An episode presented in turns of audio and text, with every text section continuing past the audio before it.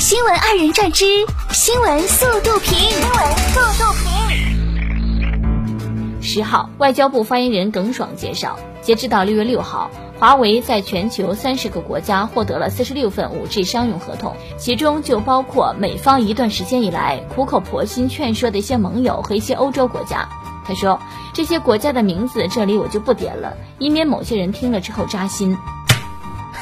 不点名一样扎心。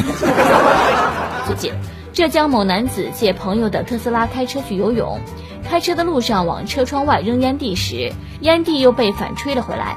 男子准备低头捡烟蒂时，汽车驶入了溪坑，导致电脑板进水，汽车报废。虽然车报废了，不过没关系，这不好歹还游了个泳吗？近日。四川西昌警方将一在市场贩卖猫头鹰的男子控制。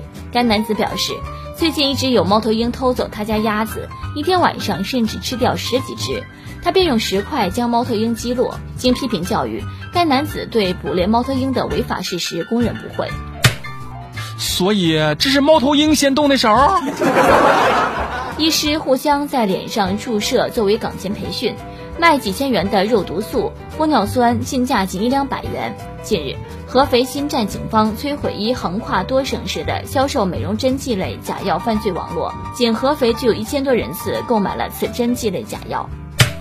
那些敢去工作室让别人在自己个儿的脸上动针动刀之类的人儿，那个心真大。近日，男子张某无证驾驶上高速被交警查获，当时张某的父母都在车上。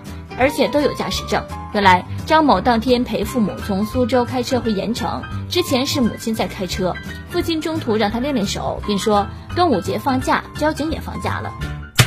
交警表示：地球不爆炸，我们不放假；宇宙不重启，我们不休息。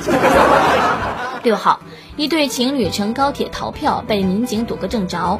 车票信息显示，他们行程为杭州东到绍兴北，然而在宁波下车。从绍兴北到宁波这一区间并没有补票，经查两人还是惯犯，伪造购票短信，先后逃票四十次，且该男子还是一名博士。啊，那个要不要查查他的论文？六月八号，北京南站，庞女士乘坐高四九七列车，上车后发现票面上的座位坐了人，双方确认后。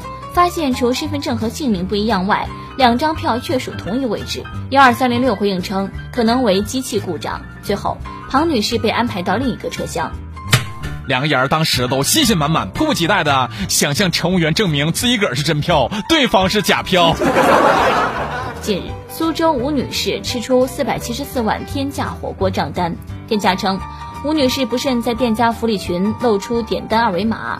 有人调皮进了点单系统，帮其点单，被吴女士对后，对方更疯狂点单，才出现了四百七十四万账单。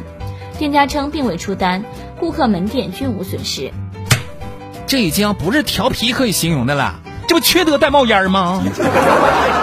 近日，美国一位妈妈在社交媒体上传一段爸爸带娃看电视的视频，获得超千万的播放量。还不会说话的宝宝丝毫不影响爸爸的关剧热情，两个人居然还能像模像样的交流，有爱画面让众网友直呼太可爱了。